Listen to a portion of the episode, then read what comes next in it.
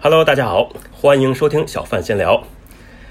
世界上国土面积最大的国家是俄罗斯，人口最多的国家是中国。那大家是不是知道泰国又有哪些世界之最呢？今天我就来带大家了解一下泰国的那些世界之最。首先呢，泰国作为一个佛教盛行的国家，拥有着全世界最大的一个寺院，名叫法身寺。法身寺呢，位于曼谷市区外大约二十公里的位置，占地面积达到一千多亩地。那寺内呢，有一百多万尊佛像，而这个寺里边的大法身舍利塔广场，更是可以同时容纳一百万人同时静坐修禅。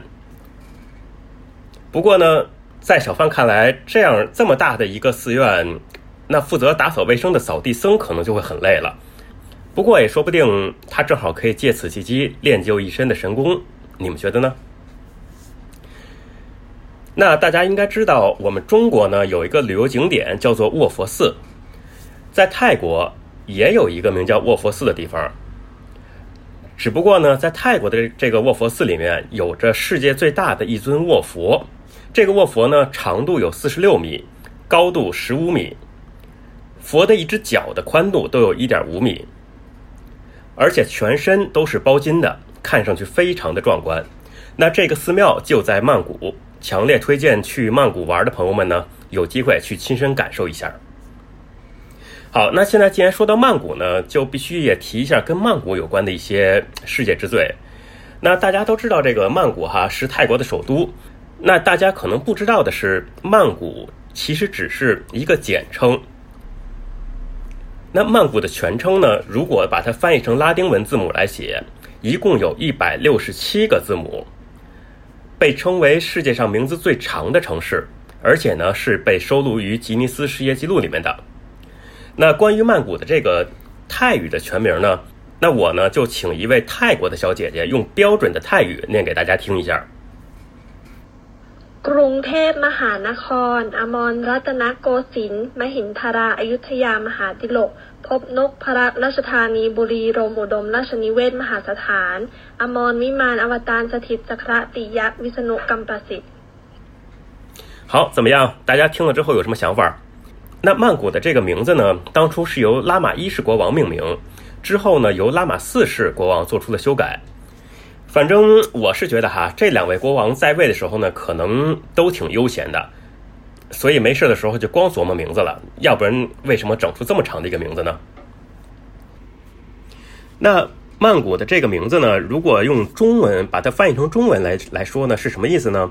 它的全称的意思是这样的：天使之城、宏伟之城、永恒的宝石之城、永不可摧的因陀罗之城。世界上被赋予九个宝石的宏伟首都——快乐之城，充满着像是统治转世天神的天上住所一样的巍峨皇宫，一座由因陀罗给予毗湿奴建造的城市。那曼谷的这个全名呢？其实即使是连泰国人自己哈，通常也都记不下来。那为了帮助大家记住这个名字呢，曾经还有一个老牌的乐队，一个泰国的乐队哈，写了一首关于曼谷的歌曲。那歌词里面呢，其实就就是这个曼谷的这个全名儿。这首歌的名字呢，就叫曼谷。乐队的名字呢，叫做阿萨尼瓦散。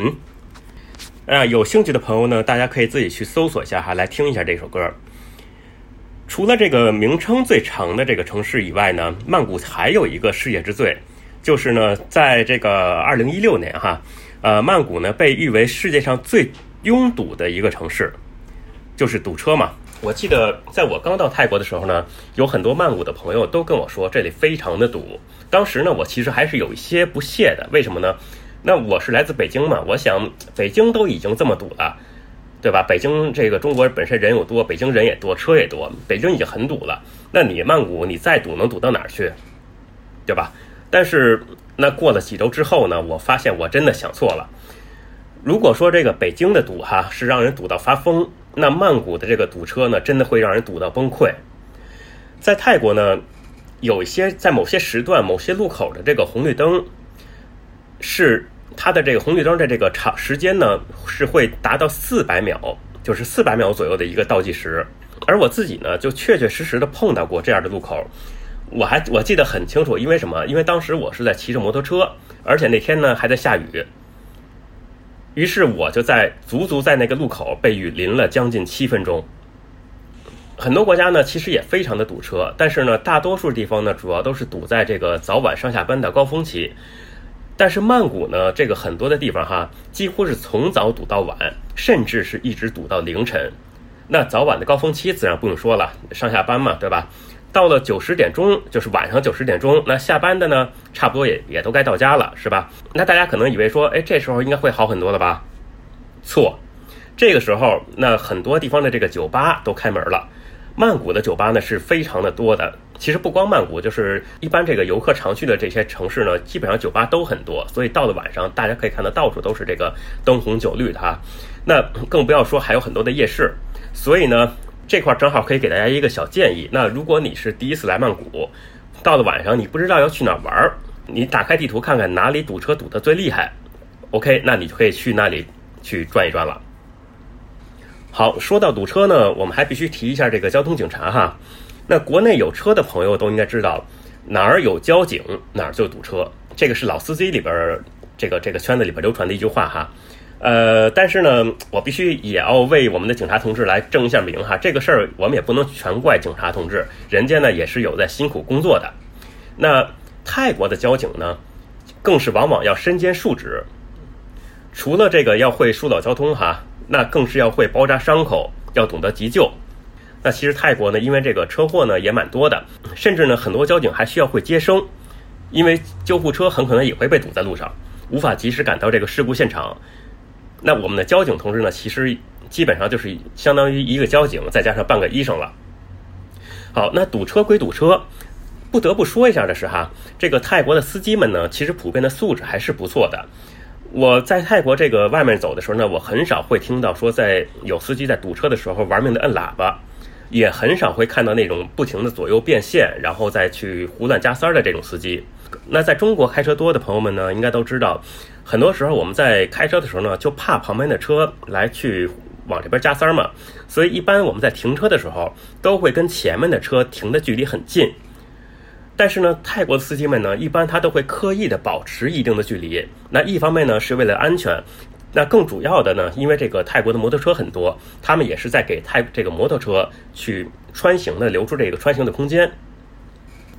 好，那对于这样一个拥有着全世界最大寺院、最大的卧佛、最长城市名字以及最拥堵的交通的国家，大家有什么看法吗？欢迎在这里留言讨论。如果对泰国的旅游文化有兴趣的朋友，也不要忘记订阅我的频道。好，感谢大家收听小范闲聊，我们下次再见。